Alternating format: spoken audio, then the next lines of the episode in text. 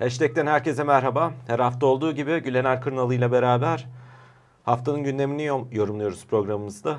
Bu hafta siyaseten çok karışık bir hafta oldu. Hem siyaset cephesinde hem ekonomi cephesinde çok fazla konuşacağımız konu var. Merhaba Gülener. Merhaba Sinan. Dediğin gibi siyaset açısından çok hareketli bir haftaydı. Siyaset gündemi domine etti diyebiliriz. O yüzden epey de siyasetle konuştuk. O yüzden siyasete çok fazla yer vermeden e, önümüzde neler var onlara biraz bakıp sonra ekonomiyi konuşacağız. İstersen olan bitenle başlayalım. Geçen cuma biz program yapamadık, yapacaktık, planlamıştık. Her şey hazırdı. Ancak Millet İttifakı'nın Perşembe akşamından başlayan süreci bütün e, programları tabii ki alt üst etti. Evet, biz Ak- Cuma günü ne olacak diye bir bakalım, ona göre program yapalım dedik. İyi ki de beklemişiz çünkü gündem bir anda değişti. Kesinlikle. Akşener'in açıklamasıyla başladı her şey. Sonrasında hafta sonu yaşanan süreç, diplomasi süreci Millet İttifakı içerisinde ve pazartesi geldiğimizde aslında Perşembe'ye bir bakıma dönmüş gibi olmuştuk. Kılıçdaroğlu'nun adaylığı kesinleşti. Hı hı. İşte başkan yardımcılıklarında değişiklikler var. Sen nasıl okuyorsun olan biteni? Şu an herkes o kriz yaşanmamış gibi artık önüne bakmaya çalışıyor ama yani hem siyasetin üzerinden hem de biz seçmenlerin ve gazetecilerin üzerinden böyle oldukça yorucu, ağır, duygusal olarak da yıpratıcı bir süreç geçti. Hala onun yorgunluğu var hepimizin üzerinde. Çok konuştuk artık yaşananları falan. O kadar detaya girmeye de gerek yok tekrar. Şimdi umarım ki tekrar sular durulmuş şekilde siyaset devam eder ki artık seçime de çok az bir süre kaldı. Konuşulacak epey şey var, alınacak çok yol var. Tekrar böyle bir buhranın içerisine düşülmeden artık önümüze bakarız diye umuyorum. Şimdi de o yüzden önümüzde neler var biraz onlara bakalım istersen. Millet İttifakı'nın adayı belli oldu, Kemal Kılıçdaroğlu. Ama iş bununla bitmiyor. Daha önde uzun bir süreç var. Uzun süreçten ziyade kısa bir zaman içerisinde yapılacak çok şey var. Bunların da en önemlisi milletvekili listelerinin ne olacağı. Ee, şimdi Cuma günü, on Mart günü Cumhurbaşkanı Erdoğan'ın seçim yenileme kararını alması ve e, derhal Y S K tarafından on dört Mayıs'ta seçimin olacağının ilan edilmesiyle birlikte seçim süreci başlamış oluyor. Bundan bir sonraki aşama on Nisan'da Yüksek Seçim Kurulu'na partilerin milletvekili aday listelerini vermesi. Burası kritik bir dönemeç çünkü Millet İttifakı içerisinde ortak bir komisyon milletvekili listelerinin nasıl olacağını, nasıl bir formülasyonla hangi isimlerin çıkacağı üzerinde epeydir bir çalışma yapıyor. Bu çalışma şimdi daha da hızlanacak ve on Nisan'da nihayete erecek. Neden önemli bu? Şimdi şunları biliyoruz. Cumhuriyet Halk Partisi, İyi Parti ve Deva Partisi ittifak içerisinde ama kendi bağımsız listeleriyle seçime girecek gibi gözüküyorlar ama bunun yanı sıra Gelecek Partisi, Saadet Partisi ve Demokrat Parti'nin milletvekili adayları C H P listeleri içerisinden e, seçime girecek. C H P'nin kırk kırk beş ilde kendi listeleriyle, e, diğer illerde de farklı işbirliği modelleriyle seçime girmesi öngörülüyor. Yani Millet İttifakı en az otuz sekiz ilde ortak listeyle e, girebilir. Burada karışık bir hesap var. Tabii yani Millet İttifakı, Cumhur İttifakı da aynı şekilde e, optimum formülasyonu bularak e, meclisteki maksimum milletvekili sayısına ulaşmayı hedefliyor. Tabii bunun anlatılması da çok önemli değil mi? Sonuçta her ilde kendine özgü olarak partilerin, listelerin şekillendiğini göreceğiz. Karşımıza çıkan parti ilden ile değişiklik gösteriyor olacak. Kesin, kesinlikle doğru. Ya burada iki ayak var. Bir tanesi toplamda maksimum milletvekili sayısına ulaşmak için doğru stratejiyle seçim bölgelerine göre isimleri ve e, ittifak modellerini belirlemek. Bir de senin dediğin gibi o seçim bölgelerinde kampanya süresince kurgulayacağın dil, kampanyayı nasıl tasarlayacağın ve hangi kişiler üzerinden e, ittifakı ya da adayları ya da işte e, çeşitli politikaları sunacağı seçmene. Hepsinin hesaba katıldığı gerçekten komplike bir süreç. O yüzden de epeydir dedi, dediğim gibi çalışan bu ortak komisyonun şimdi çalışmaları çok daha hız kazanacak. Üstüne üstlük bu e, ittifak içerisindeki partilerin liderleri de komisyon görüşmelerinin yanı sıra e, yine periyodik olarak görüşecek e, ve bazı şeyleri karara vardıracak gibi gözüküyor. Bunun hemen sonrasında şunu da hatırlatmakta fayda var. İşte on dört Mayıs'ta seçim. Arada Ramazan girecek. yirmi üç Mart'ta Ramazan başlıyor. yirmi bir Nisan'da sona erecek. yirmi bir yirmi üç Nisan Ramazan bayramı. Burada şimdi bu hafta bazı gazeteciler de yazdı. Bir süredir özellikle Ankara gazetecileri bu takvimi yavaş yavaş çizmeye çalışıyor. Ramazan'da özellikle şimdi zaten deprem hala çok taze. Yaz süreci devam ediyor. Ardından Ramazan'ın girmesiyle beraber e, daha böyle sükunetin hakim olduğu bir kampanya sürecinin olması öngörülüyor. Ee, özellikle iktidar cephesinin ve Erdoğan'ın Ramazan e, sürecinde bu sükunet içerisinde daha çok icraatlara, büyük, e, şaşalı, seçmenin gözünü boyayacak icraatlara, işte Karadeniz'den doğalgazın getirilmesinden, TOG bantları ya da işte e, uçakların, e, üretilen uçakların sahaya indirilmesi gibi e, bildiğimiz o şaşalı icraatlarını sunduğu bir kampanya olması öngörülüyor. Ancak yirmi üç Nisan'da Ramazan Bayramı'nın bitmesinden sonra artık seçime kalan son üç haftalık dönemde daha o sükunetin yerini daha klasik bildiğimiz gürültülü, heyecanlı, hareketli bir seçim kampanyasına... Son düzlükte. Son düzlükte evet ki o, yani araştırmalarında hep gösterdiği gibi birçok kararsız seçmenin asıl kararını verdiği o kritik son dönemeç.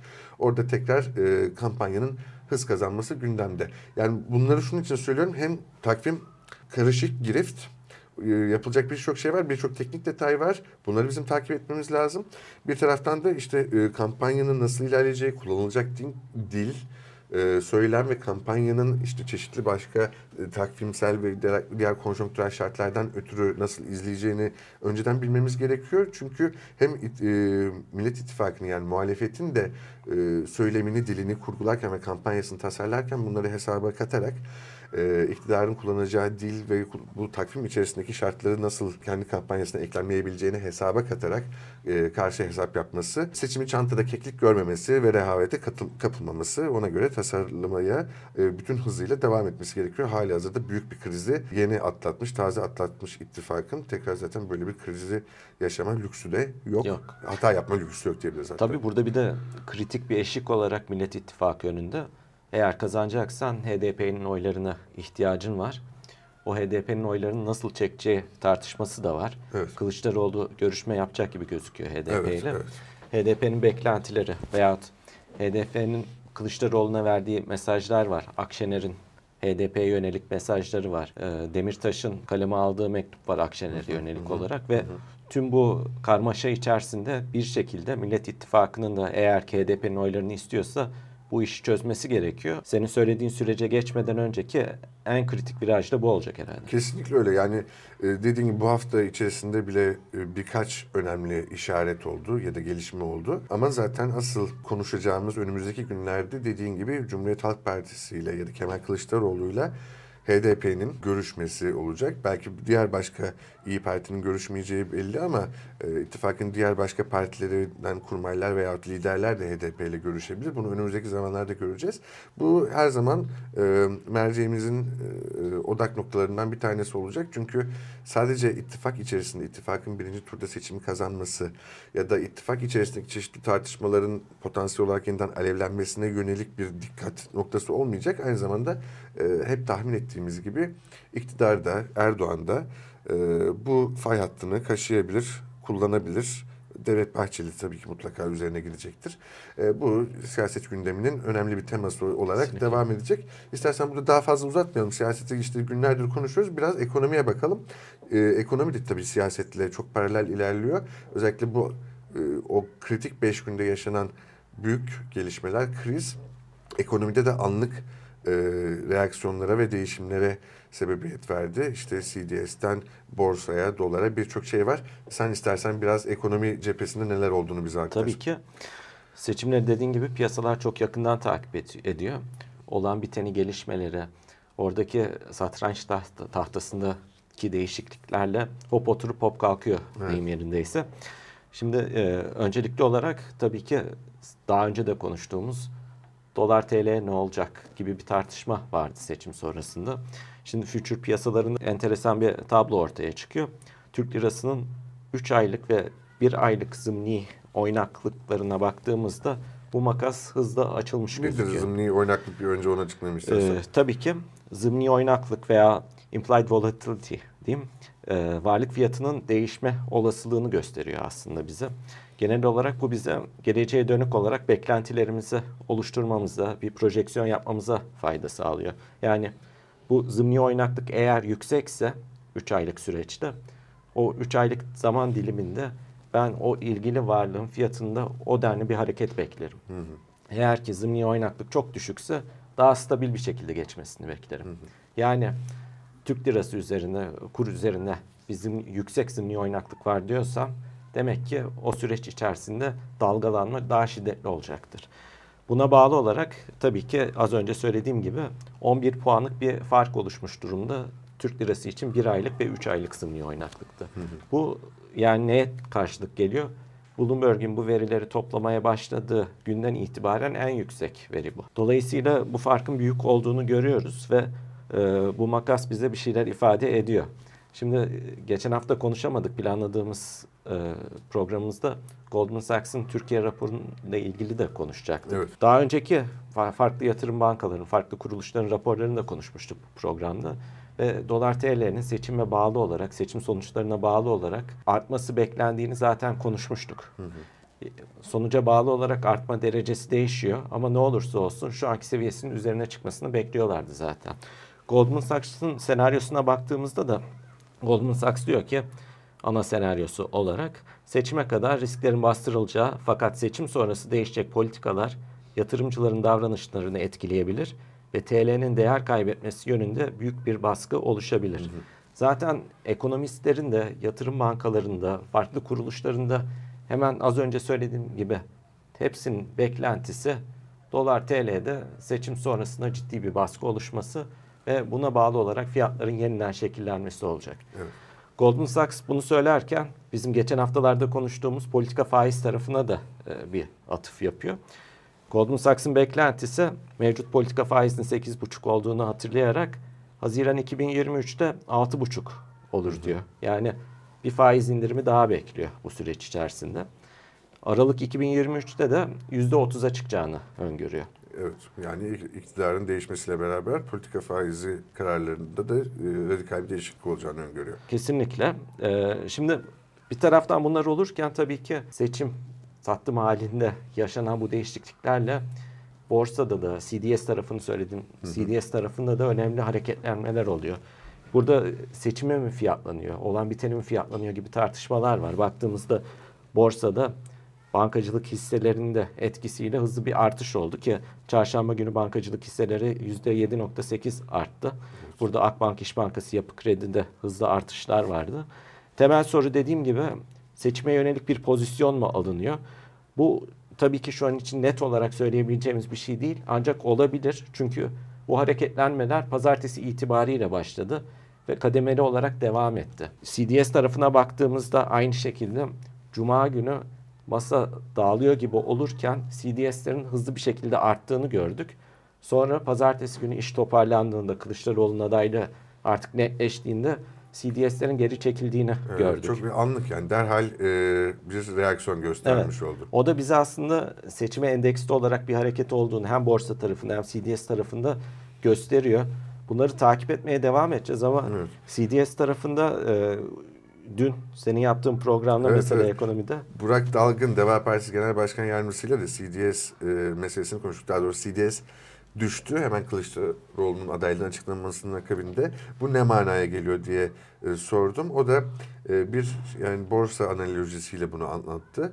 E, özetle yani beklentinin satın alındığını, iktidarın değişmesine ve değişecek yerine gelecek muhalefetin iktidara gelmesiyle beraber e, ekonomi politikalarının değişmesine yönelik beklentinin satın alındığını anlattı. Burak Dalgın'ın ne dediğini kısaca bir hatırlayalım isterseniz. Biliyorsunuz ekonomide prensip olarak beklentiler alınır, gerçekleşmeler satılır. Ne demek? Bir şirketin hissesini düşünüyorsanız, müthiş bir performans göstereceğini düşünüyorsunuz, alırsınız yüz liradan. O performanstan sonra hisse fiyatı artar.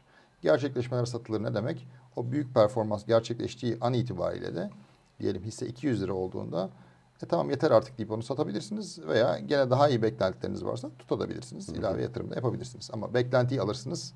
Beklentinin gerçekleşmesini beklemezsiniz. Çünkü o olduğunda her şey zaten netleşmiş olur. Ee, şimdi C D S priminde birazcık böyle ülkenin riski. Demek ki yatırımcılar ülkenin riskinin azalacağını, yeni bir hükümetin ve yeni bir ekonomi yönetiminin yaklaşımıyla beraber Türkiye'nin daha az riskli bir ülke olacağına inanıyorlar demektir bu. Burada tabii aday kadar adayın beraber çalışacağı kadro ve uygulayacağı program da bir bütün. Zaten başından beri biliyorsunuz bu ortak çalışma programı, Cumhurbaşkanı yardımcıları, Cumhurbaşkanı adayı bir yekpare bir bütün olarak toplumun önüne sunuluyor. Evet. E, demek ki yatırımcılar bunun Türkiye'nin riskini düşüneceğini düşünüyorlar. O çok olumlu bir şey. Çünkü biz hakikaten ciddi bir, çok ciddi bir faiz harcaması yapıyoruz. Hı hı. Hem hazineden hem de borçlanma maliyeti yükselen şirketlerimiz vasıtasıyla. o paranın riske gitmesi yerine yatırıma gitmesi, istihdama gitmesi çok daha iyi olur ülkemiz için.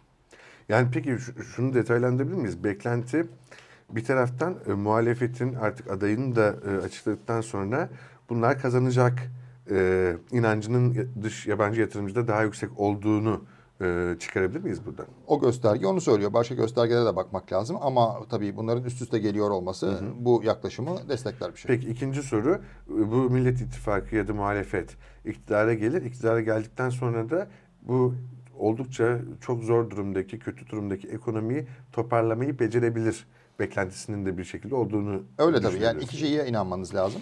Ee, yeni bir hükümet geliyor ve yeni hükümet iyi iş çıkaracak. Hı hı. Çünkü yeni hükümetin geleceğine inanmıyorsanız bir şeyin oynamaması lazım. Hı hı. Yeni hükümetin gelip kötü iş çıkaracağına inanıyorsanız göstergelerin kötüleşmesi lazım.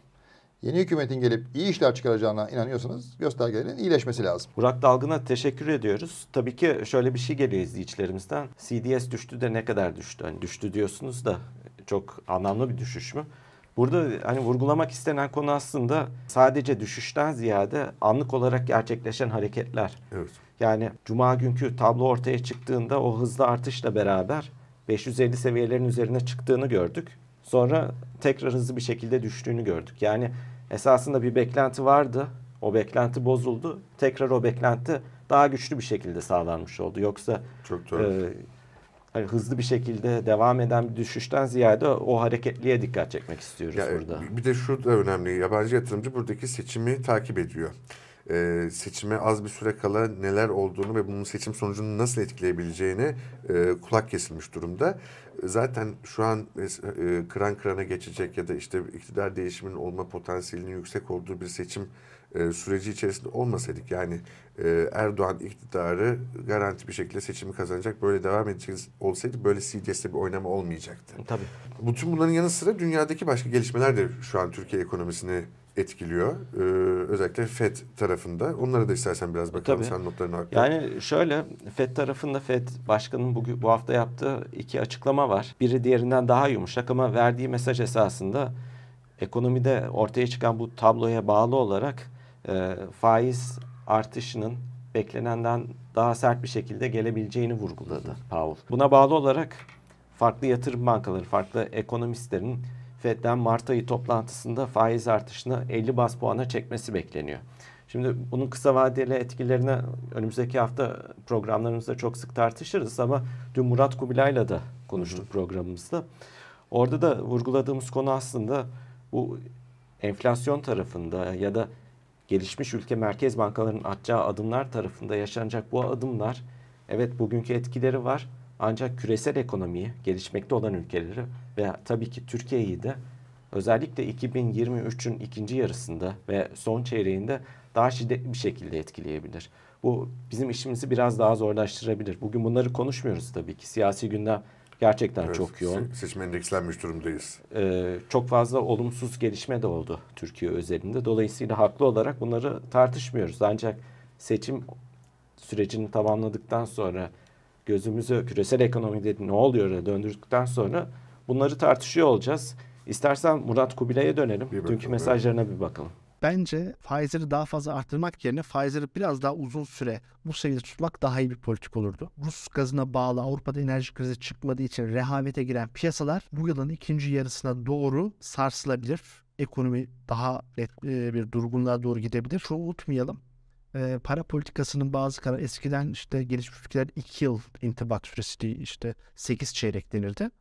Tabii şimdi daha e, beklenti kanalı konuşulduğu için sekiz çeyrek kadar değil görülüyor ama hala kararı aldığınız gibi bir çeyrek sonra ekonomideki etkilerini göremiyorsunuz. Yani demeye çalıştığım şey özel emtia piyasaları, savaş, şudur budur bu koşullar iki bin yirmi üçlere devam edecek. Bunda böyle bir hızlı zorlanırsa eğer iki bin yirmi üçün ikinci yarısına itibaren ivme iyice düşer ekonomik aktivitede ve iki bin yirmi dörde başka sorunlarla geliriz. Evet enflasyonu yeneriz ama başka sorunlar olur düşüncesindeyim. Bizim gibi gelişmekte olan ülke piyasaları işte örnek şu anda Sri Lanka, Zambiya büyük sorunlar yaşamıştı.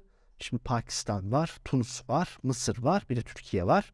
Daha da fazla sorun yaşaması neden olur. Biz iktidar değişikliklere rağmen bu işte zorlanırız ki iki bin bir krizinden sonra iki bin dörde kadarki sürede dünyada faizler bir iki bin birdeki on bir Eylül'den ötürü İkincisi e, mortgage'lardaki işte o konut kredilerindeki endişelerden ötürü sorunlar yaşanmıştı. Bir de Arjantin krizinden ötürü.